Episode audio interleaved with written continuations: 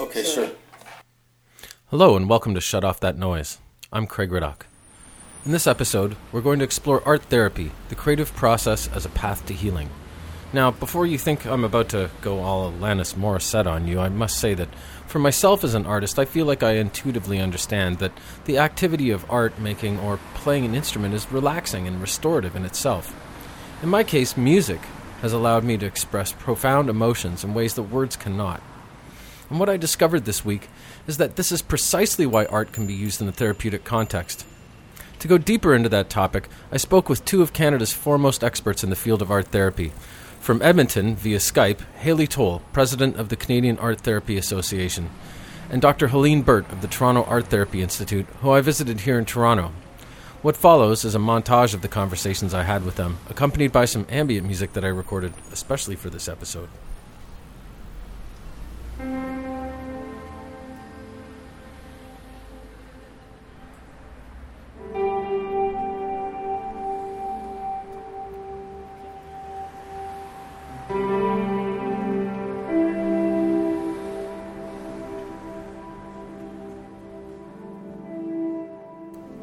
Haley Toll.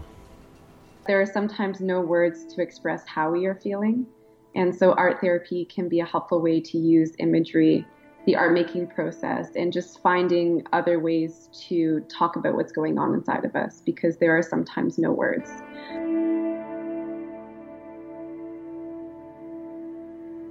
Um, art art making can also help um, access traumatic mem- um, memories or images or emotional memories or images because um, when we have a traumatic experience, we often remember it through images and through our body because a different um, a different our sympathetic nervous system is activated, different areas in our brain that are more um, primal are activated as opposed to our more cognitive cortex areas. So a lot of people are unable to speak about difficult experiences with their words.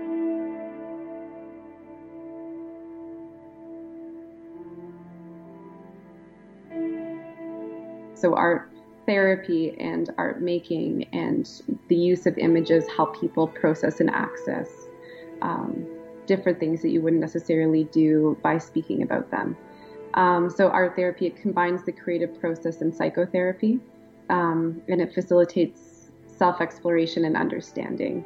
So we use imagery, color, and shape as part of the creative therapeutic process um, to express thoughts and feelings that, again, we couldn't necessarily do otherwise, as it can be really difficult to articulate and verbalize.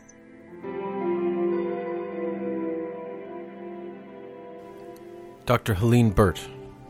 Art therapy can benefit just about anybody, um, and art therapy is a form of psychotherapy which um, utilizes art making and the creative process and the relationship between the art therapist and the client um, as a way for people to uh, heal, to work through issues, to express themselves, to develop voice, uh, to work towards uh, you know all sorts of um, therapeutic goals. And and then of course you have people who can't make use of talking therapy, uh, whether they're electively mute or um, you know adolescents, for example. Uh, they you know adults who want to do talking therapy with adolescents don't generally always have um, a lot of um, ease with that. But um, adults who, um, you know, sort of engage them with art materials and, you know, work with them uh, in that modality.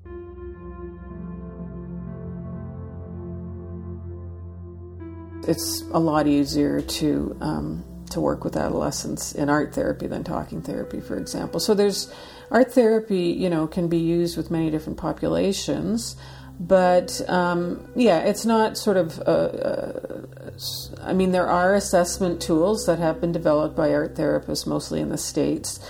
Um, but uh, generally, um, you know, we don't really believe that uh, an art therapist, and we don't train our art therapists here in, at TATI, can read a person's artwork and and from a person's artwork discern you know what the person is feeling or thinking um, you know we would only project our own feelings and thoughts onto other people's artwork mm-hmm. um, but we use it as a way to engage with people, as a way to get to the heart of a matter, sometimes a lot more quickly and uh, deeply than talking therapy can.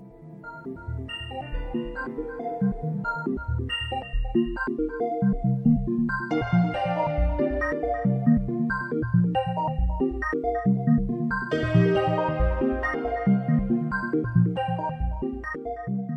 would you say therapists can gain insight by analyzing a client's artwork? And what are the kind of tools that they use to interpret imagery or abstract colors and forms? So, we don't, um, our therapists often do not, we don't analyze artworks necessarily or use any kind of projective test like the Rorschach cards. Um, perhaps some art therapists have a different training, especially um, if they are kind of more I guess, old school, or use a more psychoanalysis, um, use psychoanalysis in their practice. Um, but we do, um, and so how how we view the artwork is that we often ask the patients to or and clients to express what is going on in their artwork, and that can take a long time. So I, I don't necessarily make any um, any preconceived notions or perceptions because I because there are so many different cultural um, and subjective experiences of their art that I don't necessarily want to impose my own values onto it. So understand that my own perspectives are quite subjective, and I can't um, I can't make these broad strokes of um, of interpretation based on, for example, the color red um, because red can be interpreted in so many different ways depending on the person's again cultural experience subjective perspectives um, and, and what they're really trying to express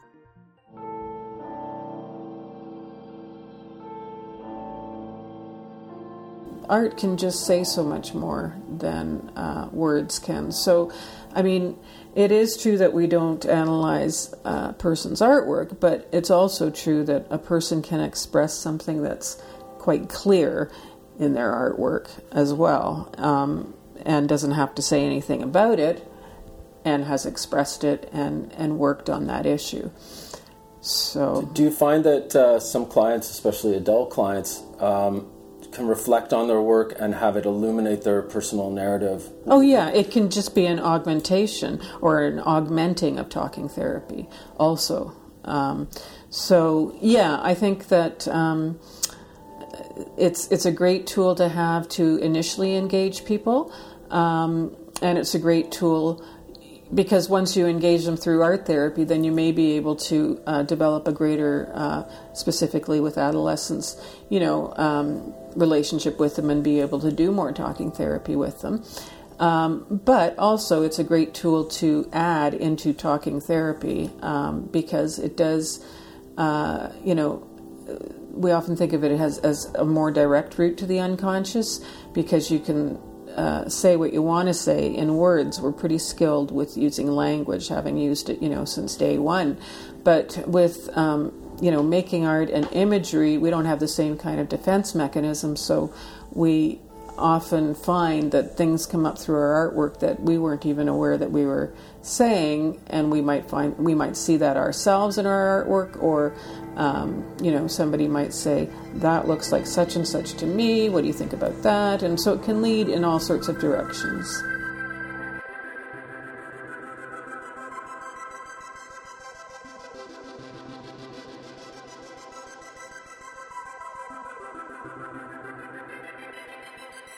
There are some arts based assessments that are developing um, more evidence for example, the Formal Elements Art Therapy Scale, which is developed by Gantt, and it looks at two dimensional artwork through the graphic equivalent of symptoms within a DSM diagnosis. So, for example, looking at um, anxiety. And some of the features that they look at, and, and they look at 14 features, include uh, logic, problem solving, color fit, um, the integration of, um, I guess, pers- people or subjects that they create, the prominence of color, um, whether the image is rotated. So it doesn't look at the content, but it looks at um, how how it is created and some of the graphic equivalents of uh, specific symptoms.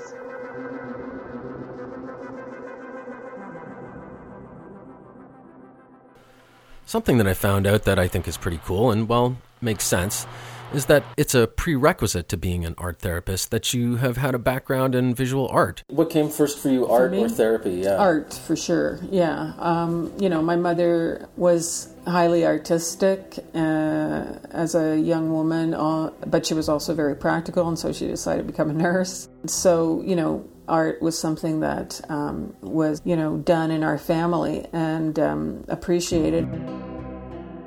My artistic practice is what really got me interested in art therapy.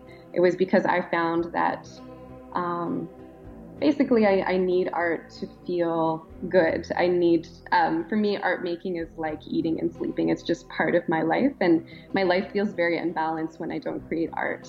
So um, I do have an um, I do have a professional art portfolio where I um, show in galleries, particularly in Edmonton right now, where I live. But I usually actually have a different artist name than I take on an artist name. And that's uh, just to be able to separate those two kind of very different and interesting lives. I and see. It's a, a nom de plume, if you will.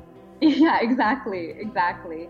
And um, people ask me why I do that, and um, it's because I the clients that I work with, I don't necessarily want to influence them because for example, if you work with teens, they're inevitably going to Google you.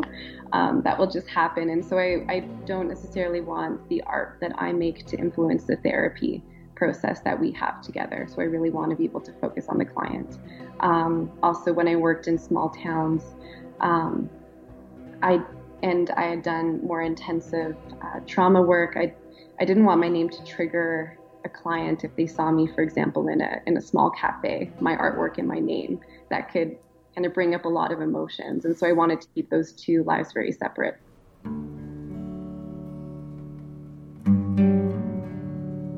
And then I had a bunch of really artistic friends growing up. And uh, so, yeah, art was highly valued in our families and in my peer group growing up. Um, so I, I went into fine arts, but I ended up majoring in the history of art. But um, I did some studio art as well, and uh, I just had some experiences through the studio art um, exercise, you know, thing assignments that I was working on and projects that I was working on that really um, started to coincide with my interest in Jungian therapy in the unconscious and so as I started started to develop an uh, interest in psychology, I also noticed that um, my artwork was highly psychological. and um, somebody just suggested art therapy, and this was back in 1986. So it wasn't very well known here, but um, did find an art therapist who I interviewed, and and um, and I it was just kind of an uh, aha moment. You know, I, I, I kind of realized, oh, of course, this is like my path, and you know, I just got on it and never stopped. I love painting, so that's basically all all that I do right now. And uh, what I paint is often portraits of uh, women in history who have inspired me. Actually, contemporary women as well, political activists. Um, so that is one series that I've been working on. And then um, another series that I have been working on through painting. And I and I use uh, gold leaf, acrylic, and oil painting. So I have to use an underlay layer of acrylic and then paint with oil on top because I like the dimensions that it creates. Um, and so my new series, it it did start with neurobiology, and then it was really just um, analyzing myself and my childhood, and you know um, societal influences on me and why why I behave the way that I do. Art therapy is relatively new, and research into its effectiveness and new modalities of treatment are an ongoing endeavor.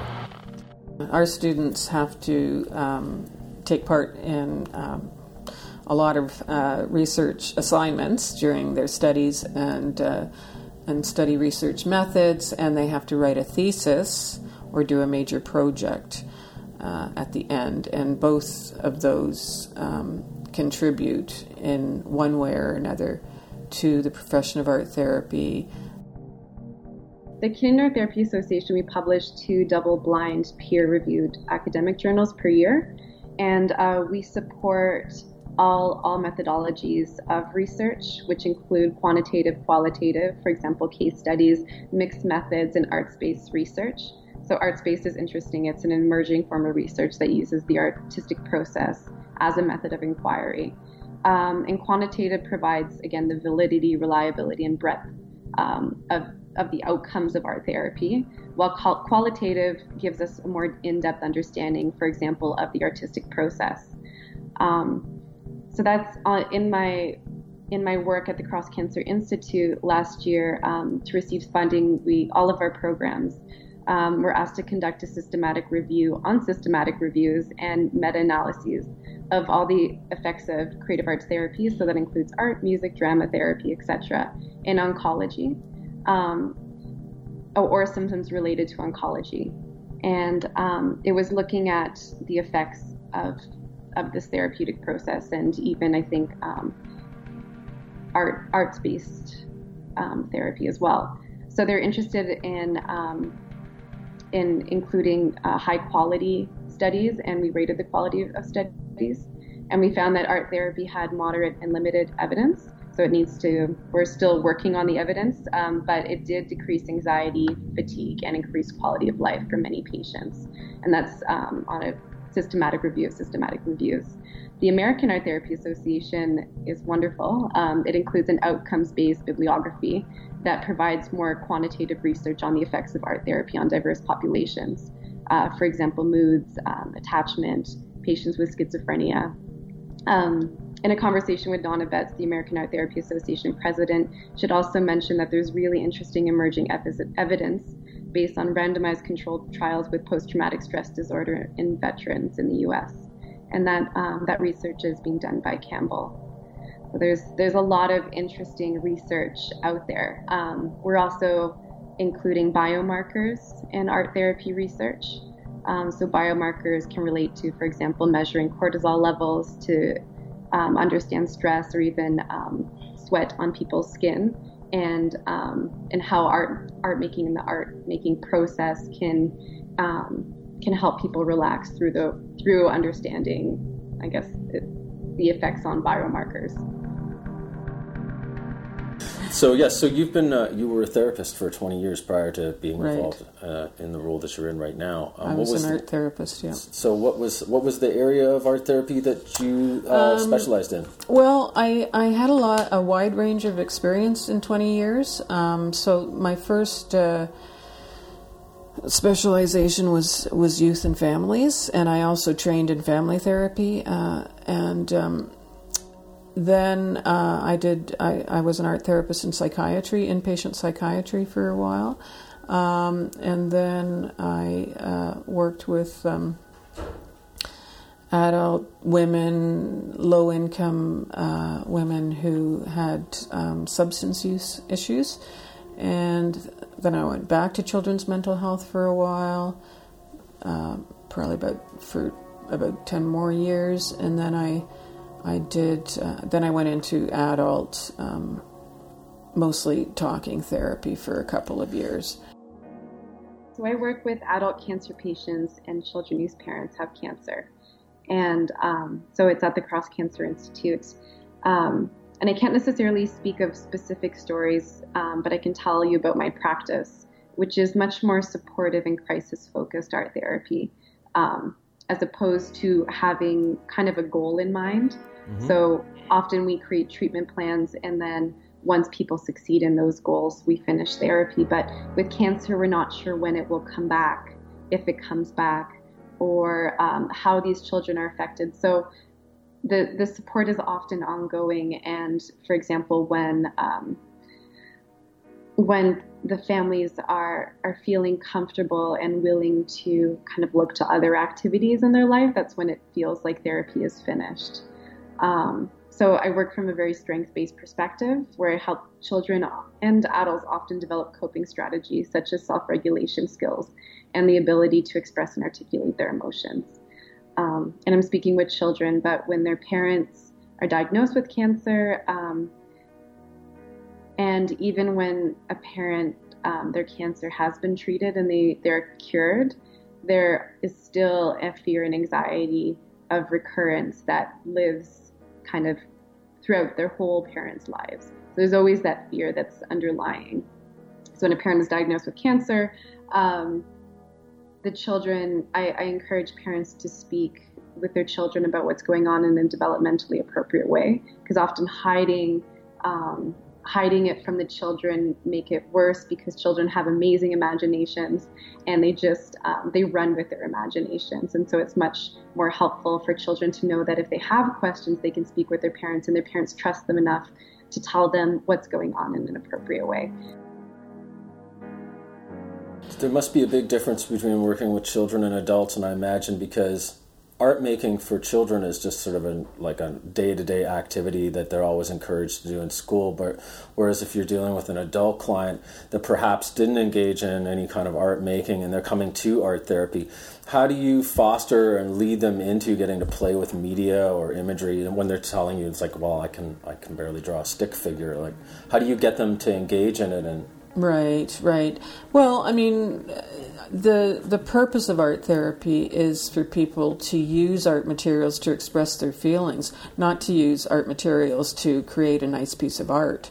So, I mean, that would be like recreational therapy. A recreational therapist would say, um, you know, I'll buy a bunch of these clay um, teapots and people can paint them and then we'll you know fire them and they'll you know it'll help their self-esteem to have completed this nice see, teapot yeah. whereas an art therapist would say you know we have all these art materials you are stuck in the hospital um, you know what's on your mind and how would you like to you know uh, spend your time today with these art materials what you make is not important. You don't have to be an artist.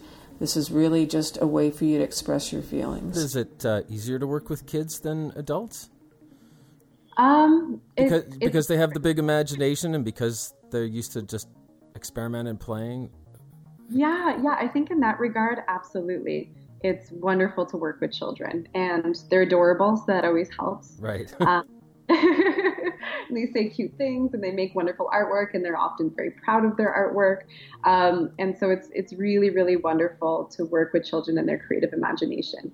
Um, but it, it, there's so much energy that you need with children, and often um, you're doing a lot of uh, working with boundaries as well with children. Um, with adults, they will sit down and talk to you, and um, they have they're able to introspect and they have much more insight. And so it's really, really interesting to work with adults on a different level because they're they're able to talk about what their artwork means to them and in depth and relate it to past experiences and uh, work through their coping strategies and understand kind of the whole the whole process of art therapy on a very different level.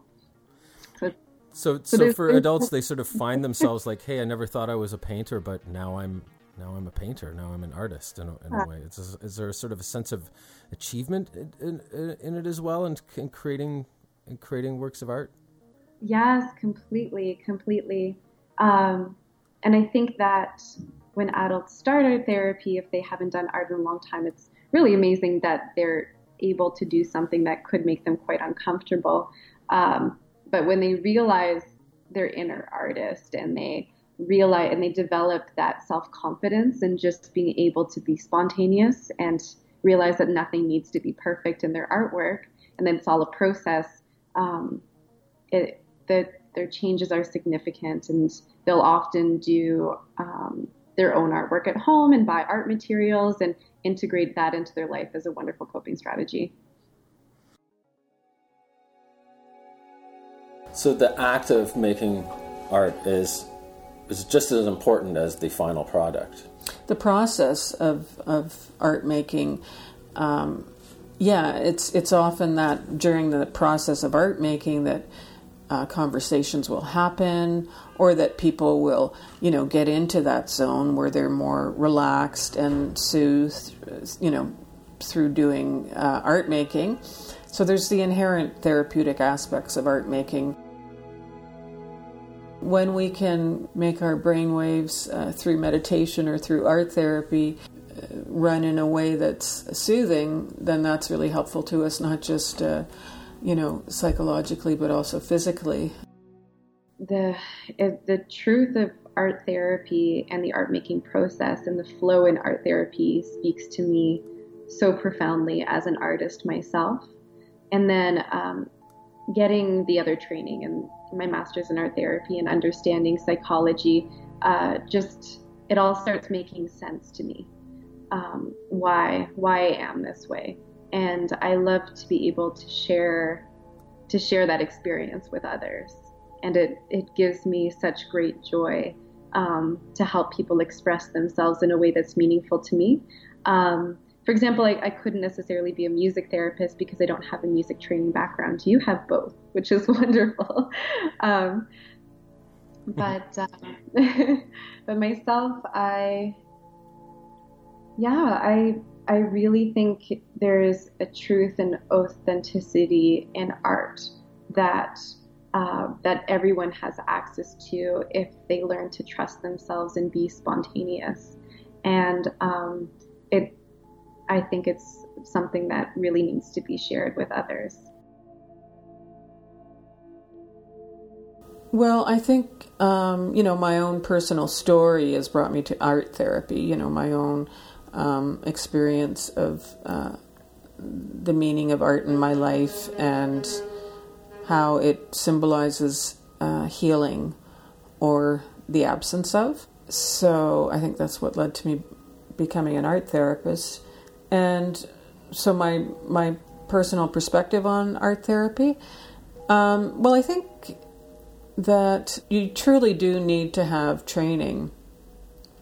Although you know, I'm not going to stop people from you know who are psychiatrists or psychologists using art with their clients, but I think that the more engagement that you have in doing uh, art therapy sessions with people, the more you understand the process and um, I think it's also important for you to come from a art making background. So all of our applicants have to have an art making process in their lives.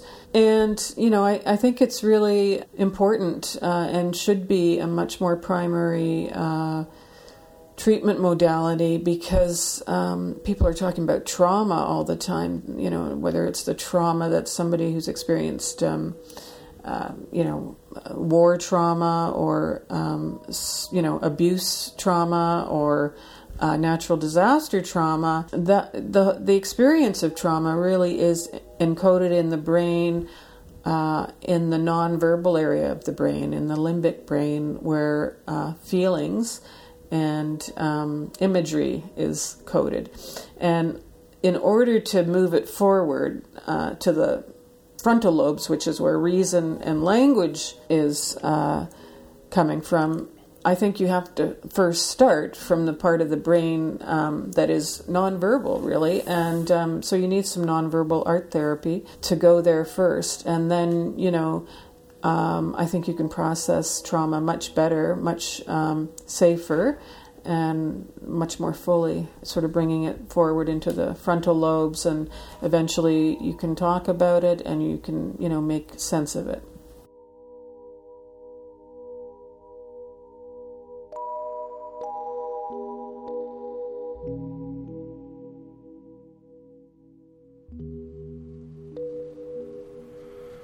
Well, once again, I want to thank Dr. Helene Burt and Haley Toll for participating in this week's episode about art therapy.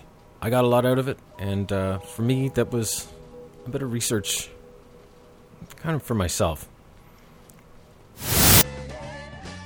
In the next episode, we're going to be picking up the pace a lot because I'm visiting with my good old friend Bob Segarini.